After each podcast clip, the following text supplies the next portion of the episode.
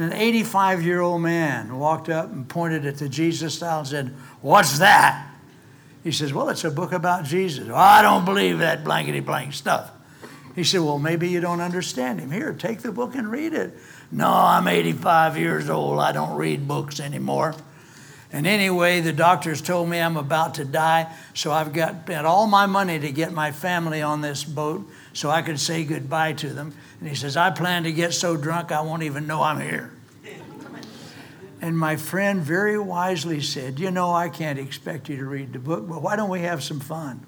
Like what? Let me read it to you. And the old man thought for a second, said, All right. And he sat down, and my friend started reading the book to him. And by the third day, that old man had given his heart to the Lord. But there's more to the story.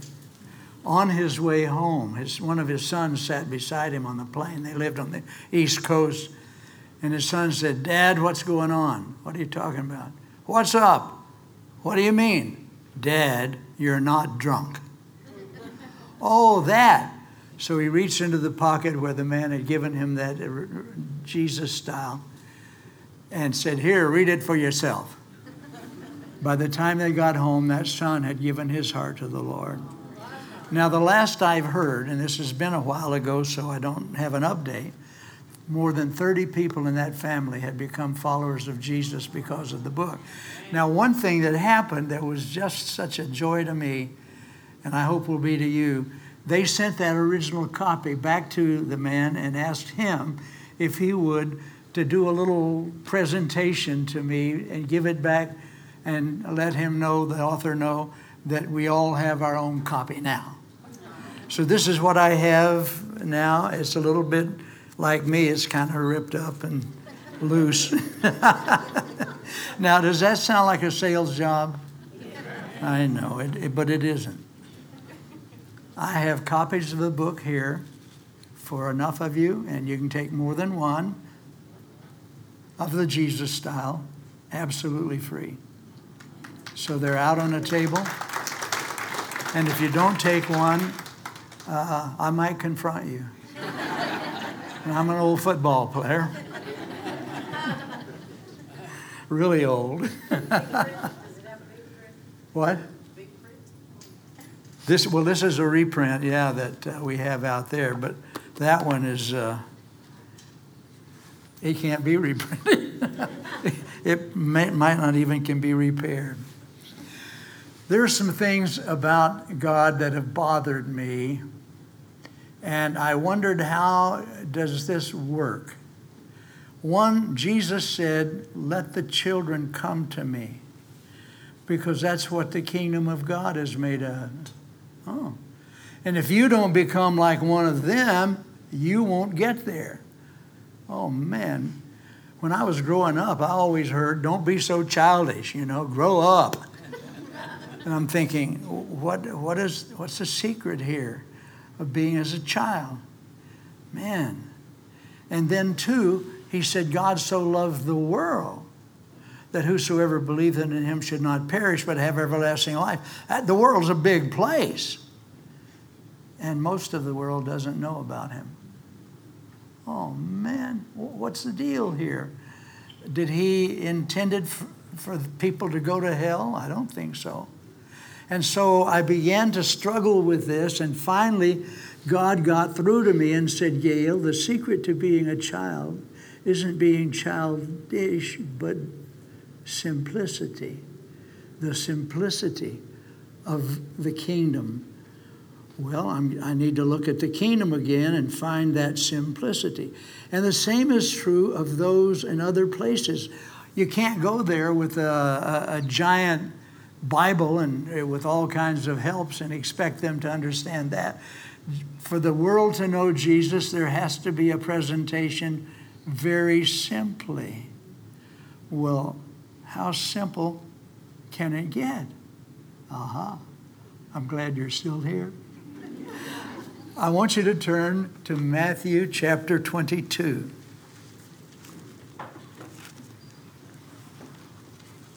And now I'm going to have to put on my glasses.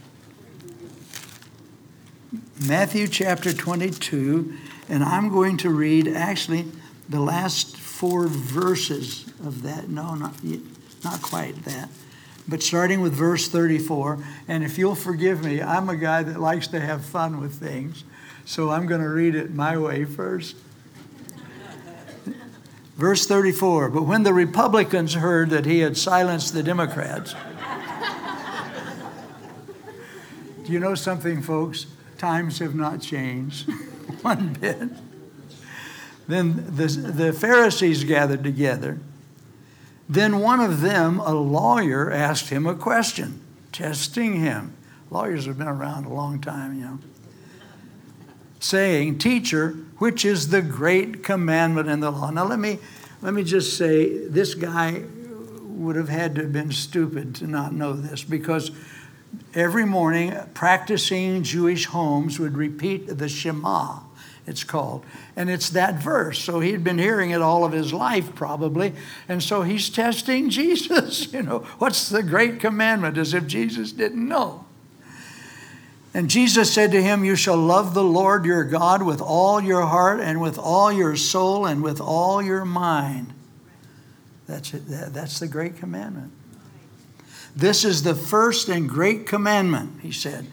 And the second is like it. In other words, he, he elevates this to that first commandment, and he says, the second is like it. It's not in, it's in the law, but it's not in the Ten Commandments. You shall love your neighbor as yourself. Oh man, he doesn't know my neighbors.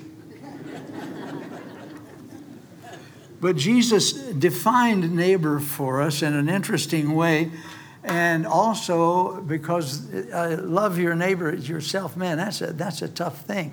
Now, I've had people say to me, well, how can I love my neighbor when I don't love myself? And I would uh, smoke them out real quick. I say, oh, but you're so lovable. Really? You think so? you know, folks, the fact that you're even here means you love yourself. The fact that you combed your hair or put on your clothes means you love yourself. That's a given in any population, any place in the world. So love your neighbor as yourself. Hmm. Well, let's start off with this uh, love God with all your heart, soul, mind, and strength. Man, how do you do that? How, how do you love God that you can't even see? How do you love God when you're not really sure that what happened was Him or the way you feel actually came from Him? I remember there was a time in my life when I thought God was the director of a band of angels, especially trained in karate, and they were flying right over me, waiting. You know, one bad thought, boy. so, what is it about God that is lovable when you can't see him. Now, you, know, my wife is with her, and when I met her, uh, we had been corresponding for a while, but when I met her, uh, the first thing I wanted to know was everything about her that I could. Uh, we've been married now 62 years. She's telling me, she's still telling me things I didn't know. But I want to know them, you know, because for, for you to love someone, they've got to tell you about themselves. And to our great delight, God does that. Now, uh, this is going to be an interaction thing. I'm going to have you shouting some things out down the road, so get your shouter ready. Uh, but in, in Exodus chapter 33, Moses had actually won an argument with God. Now, he argued with God a lot and lost. But this time, he won. You see, the children of Israel had been just so wicked and so rebellious. God says, I'm just going to have to destroy you. And, and Moses said, Now, wait a minute, wait a minute. What was going to say about your name for you to bring your people out here in the desert and destroy them? What's that going to say about your name? And I can, I can hear God saying, Pretty good, man, you win. so So he says, and, and I'm going to paraphrase a lot here because I got to cover a lot of territory. God says, okay, I like you. How would you like to hear God say that? He has, and if you haven't heard it yet today, please hear it. It isn't that He puts up with you. no, He likes you. He genuinely likes you. Well, what if I don't like Him? It doesn't matter. He still likes you. He's God, and He knows the difference. And so, first of all, He said, I like you. And He said, I know your name. Now, wait a minute. What do you mean you know my name? Well, you must understand that back then, a name had meaning to it. And if you knew the meaning of the person's name, then you knew the person. And Moses had been so absolutely honest and open with God that God knew the meaning of his name. And that's a good compliment. And one of the things I have learned is I need to be up to date with God so that he knows the meaning of my name. But uh, that's another message in a way. But then he says, I'll do what you ask. Boy, how would you like to hear God say that? What do you want? I'll do it. well, he may not like me, and oh, he does. If please hear that, he is crazy about you. And if you feel like he doesn't like you or he's mad at you because of something that you've done, no, he isn't. He's crazy about you. Just settle that in your mind right now. And God's not putting up with you. He's crazy about you. He loves your presence. And he loves to be here with you, you know. Yeah. Now, what's going to happen? Well, Moses has got God in a corner now. You know, you'll do what I ask. And he says, Show me your glory. In other words, I want to see you. And God says, Well, I tell you, uh, you're not going to be able to see me, but here's what I'll do I'll take you up on a mountain and cover you with my hand in a cave, and I will pass by and I will preach my name. I will define my name. Whoa, he's going to know what God is really like. And he wrote this down for us. And I'll just swiftly go through it, but you need to go back and read it because I want to explain part of it. It'll be a little different from what you see there, but it'll, it won't be wrong. Uh, and so God passed by and said to him, The Lord, the Lord, took him up on the mountain and said, The Lord, the Lord. Now you need to know that's not what he actually said. You see, what the word that's under there has been uh, tr- translated a different way for the benefit of Jewish people. Because the name underneath there, they will not speak because they feel like it's just too holy. And so, any place in the Old Testament that where you f- see the word Lord capitalized all the way through, here's what you need to know about it. It, it, it. That way, you can be smart and tell people what you know. The word Yahweh is under that. And my second book, which is entitled The Father Style, I first entitled it The Yahweh Style till I had a guy in Europe who was Jewish say, I can't sp- say that word. Why? And he, under- he explained it to me. So I changed the name to the Father Style. They can say that, you know. So he said, The Lord, the Lord, or Yahweh, Yahweh. And then he marched through his name. The compassionate and gracious God, slow to anger, abounding in mercy and faithfulness, mercy to thousands forgiving wickedness, forgiving rebellion, forgiving sin. You like that? It's not nothing better than that. You can love that God. So now I want you to repeat it after me out loud, no whispering uh, when I get to it. Ready? Compassionate, Compassionate. Gracious. gracious, slow to anger, slow, to anger, abounding in mercy and faithfulness. Abounding in mercy and faithfulness. Mercy to thousands. Mercy to thousands. Forgiving wickedness. Forgiving, wickedness. Rebellion. Forgiving, rebellion. Forgiving sin. Forgiving sin. Covers the territory, doesn't it? Now, I had a rabbi friend I spent time with. He and uh, I worked over some of these areas. And he said, "For forgiving thousands, that really means forgiving thousands generation. And if a generation is 40 years, that's at least 80,000 years of forgiveness. And most, some people think it's more like 120,000 years for a generation.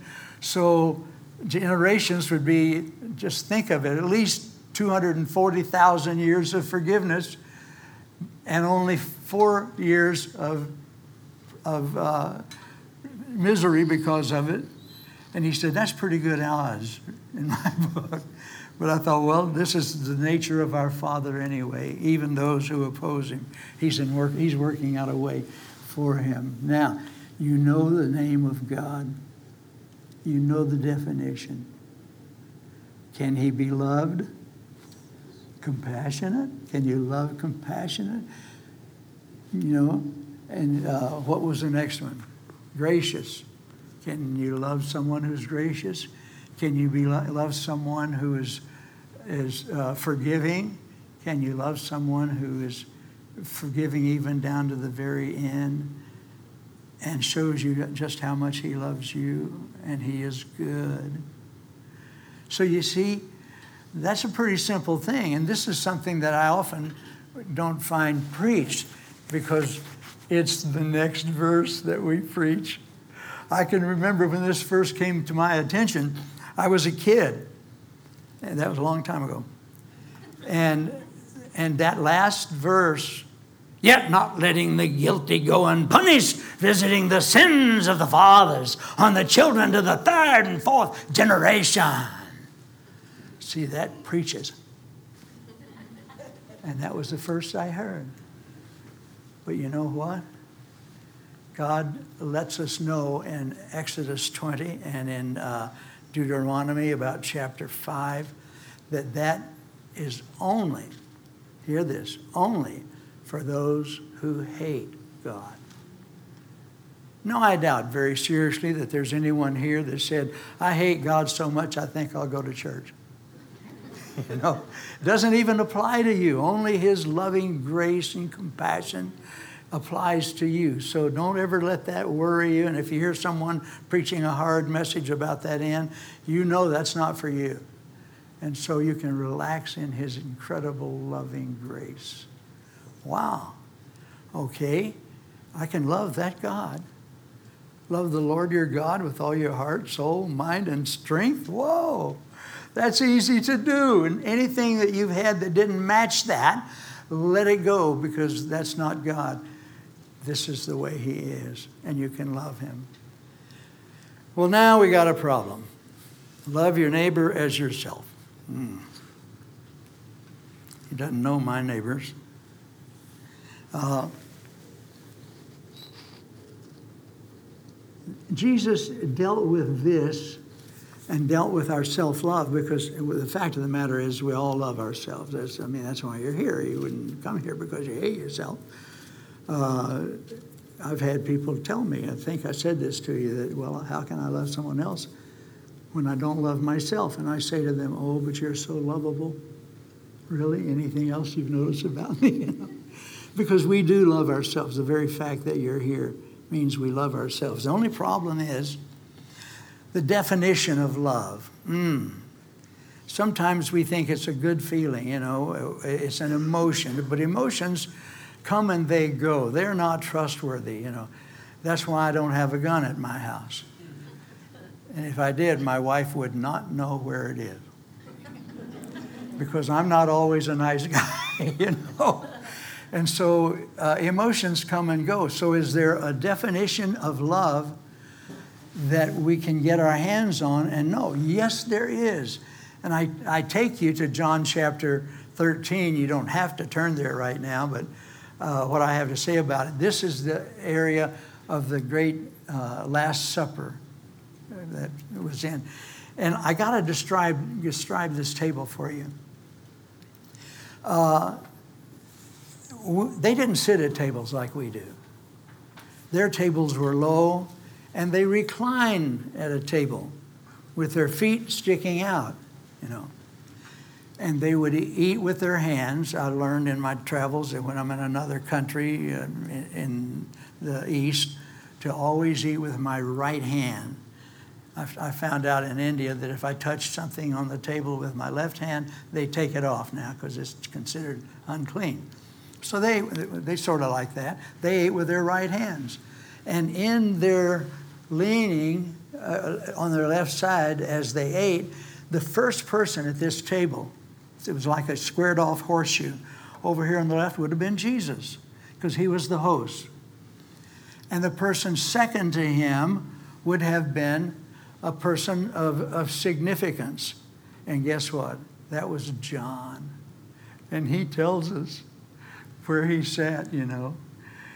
Uh, the, he called himself the disciple whom Jesus loved, who leaned against his breast. That's, that meant that he was actually in the very first seat. I'm sorry, I think I confused you. Jesus was in the second one, and John, in order to speak to Jesus, had to lean back against his chest. Ah, now we know. The third person will surprise you. It was Judas.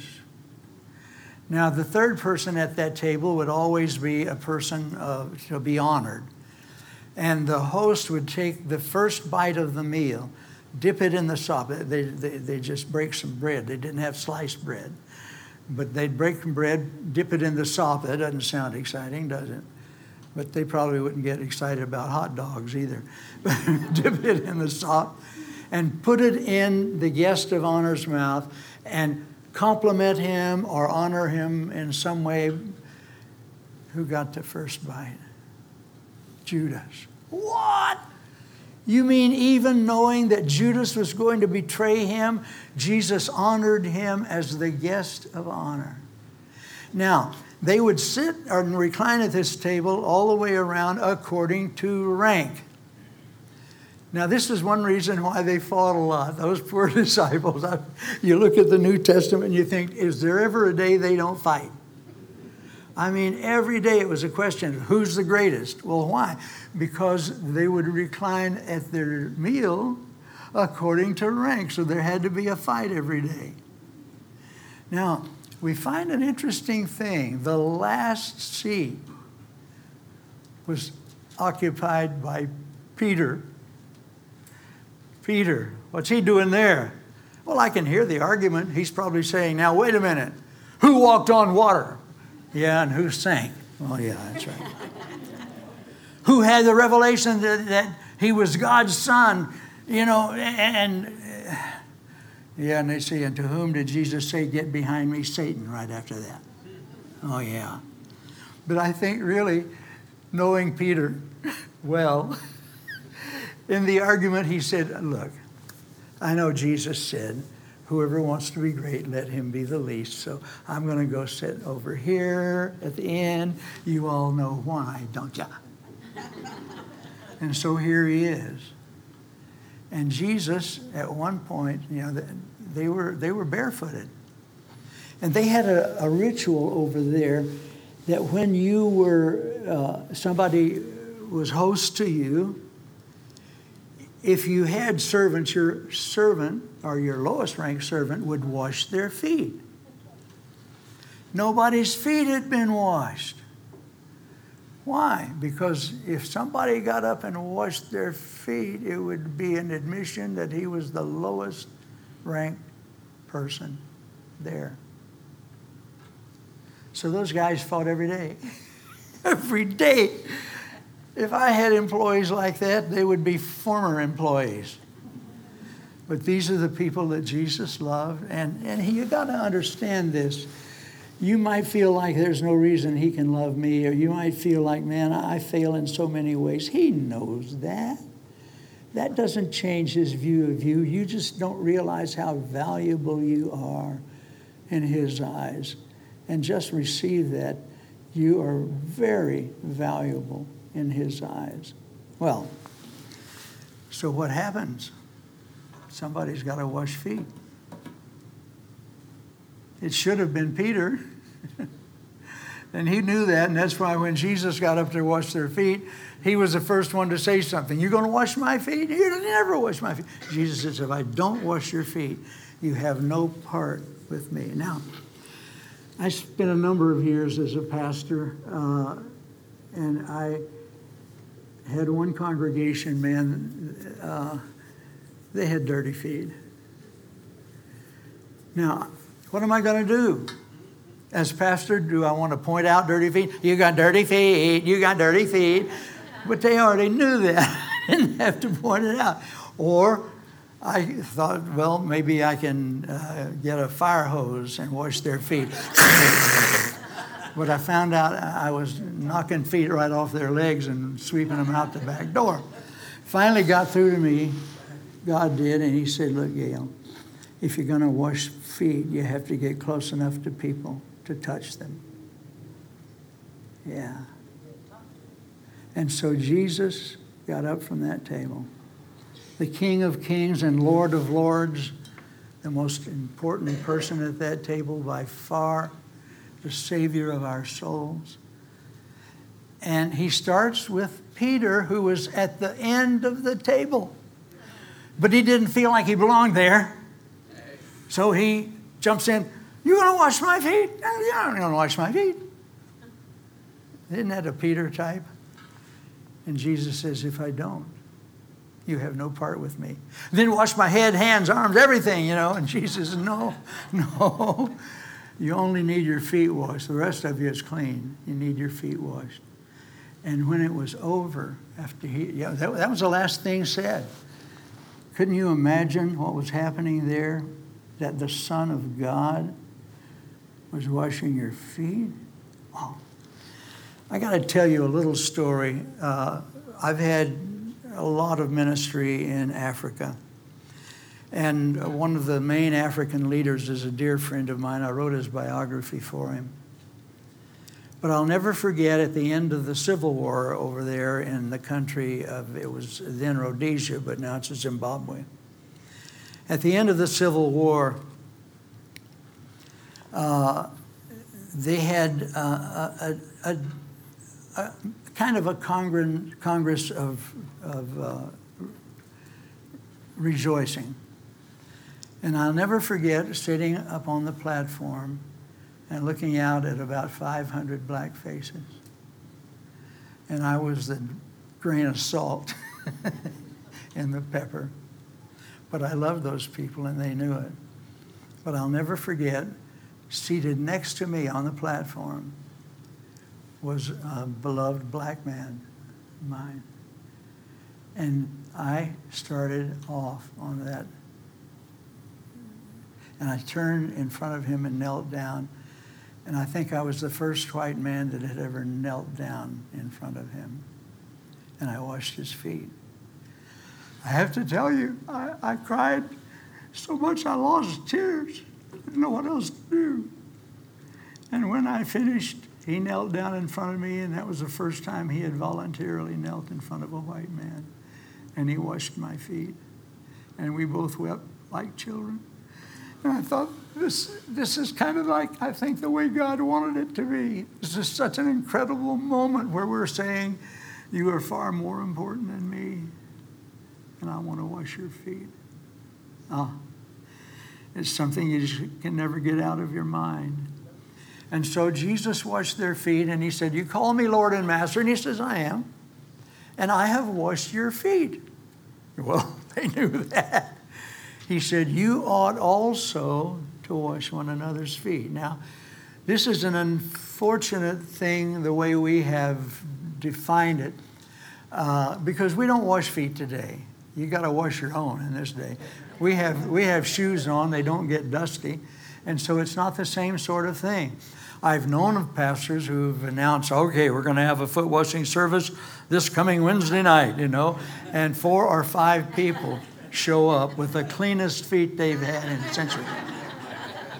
So this doesn't this isn't the same thing at all. And so uh, the thing about life is we got dirty areas, you know. May not be our feet, but if we love each other, we're not going to point out dirty areas. We're going to wash them. We're going to show our care and love and our servanthood to the other person. So Jesus says you ought also to wash one another's feet. What is he talking about? Literally washing one another's feet? It's not a pro- not a thing today. What he is talking about is in any area of your life, be a person who is a cleanser for another person in that area, a forgiver for another person. You ought to wash one another's feet. So when we come to church, uh, and I, I struggle with this because we are all looking at me. And, and you need to be looking at each other and forming circles and forgiving each other and things like that. But so be it. Anyway, that's another story. And Jesus says, You also to wash one another's feet as I have washed yours. Well, he also goes on and says, Now, I want you to love one another as I have loved you. Oh, he's defining love, isn't he?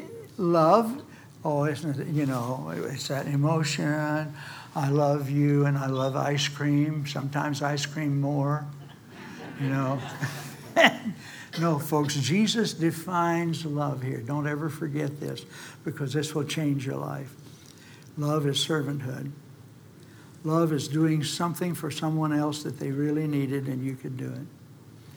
And rather than look for someone who can serve you, if you want to feel good about yourself, serve somebody else. If you want to hate yourself, just think about yourself. Because nobody ever loves you as much as you love yourself, you know, and nobody ever treats you right and so on. If you love misery, think about yourself. But if you love joy, think about someone else and how you can bless them and change their life. And there are plenty of people within the body of Christ that you can serve that way. But in your neighborhood, there are a lot of people that can be served that way in ways that they need but don't expect. And just the fact that you are a Christian, maybe and they're not, and you act like you like them and you talk to them you want to get to know what's happening in their lives and is there anything you can, i can pray for you about you know you're washing their feet you may not realize it but, but folks servanthood is jesus definition of love he f- defines it love one another as i have loved you right there but he also says something about this that is amazing two chapters later he goes back through this again and he says, I want you to love one another that your joy may be full. So, you really want to enjoy life? Bless somebody, serve somebody. If you want to be miserable, just think about yourself. Nobody ever treats me right, you know. I haven't won the lottery yet. I hope you don't. But the fact of the matter is, folks, your joy is going to come from blessing someone else. That's all there is to it. That's why uh, I've had what I consider to be uh, the perfect wedding, marriage, is that I, I get to serve my wife. She's had some heart problems, and we had an accident that after that was over that has taken her a while. And I'm a traveler. I've been all around the world. I, I, would be speaking somewhere every weekend, but then I couldn't for a while. All I had to do was take care of her.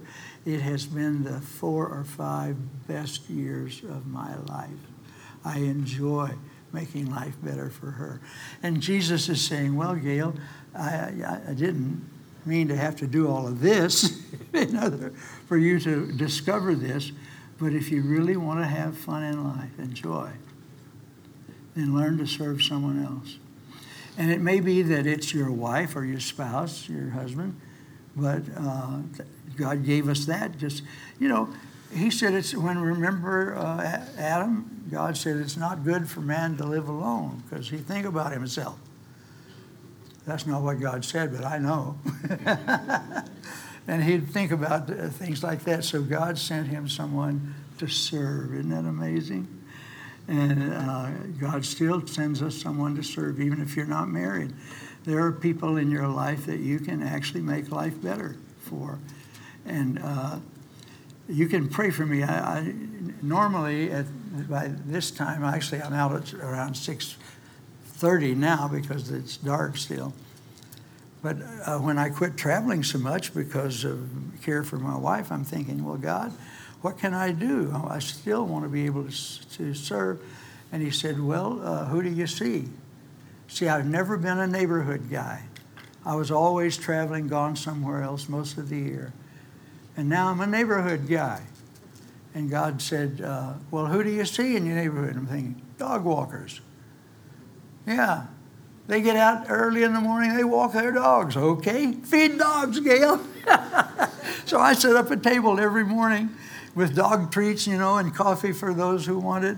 And, uh, and I get a chance to talk to them and example things for them, pray for them.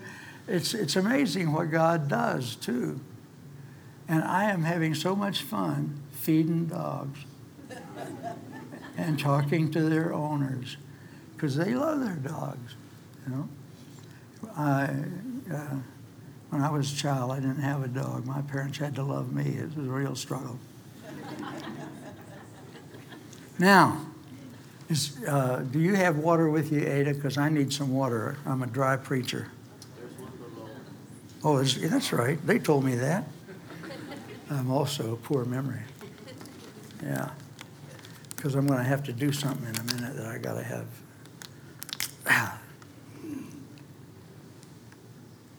Hmm.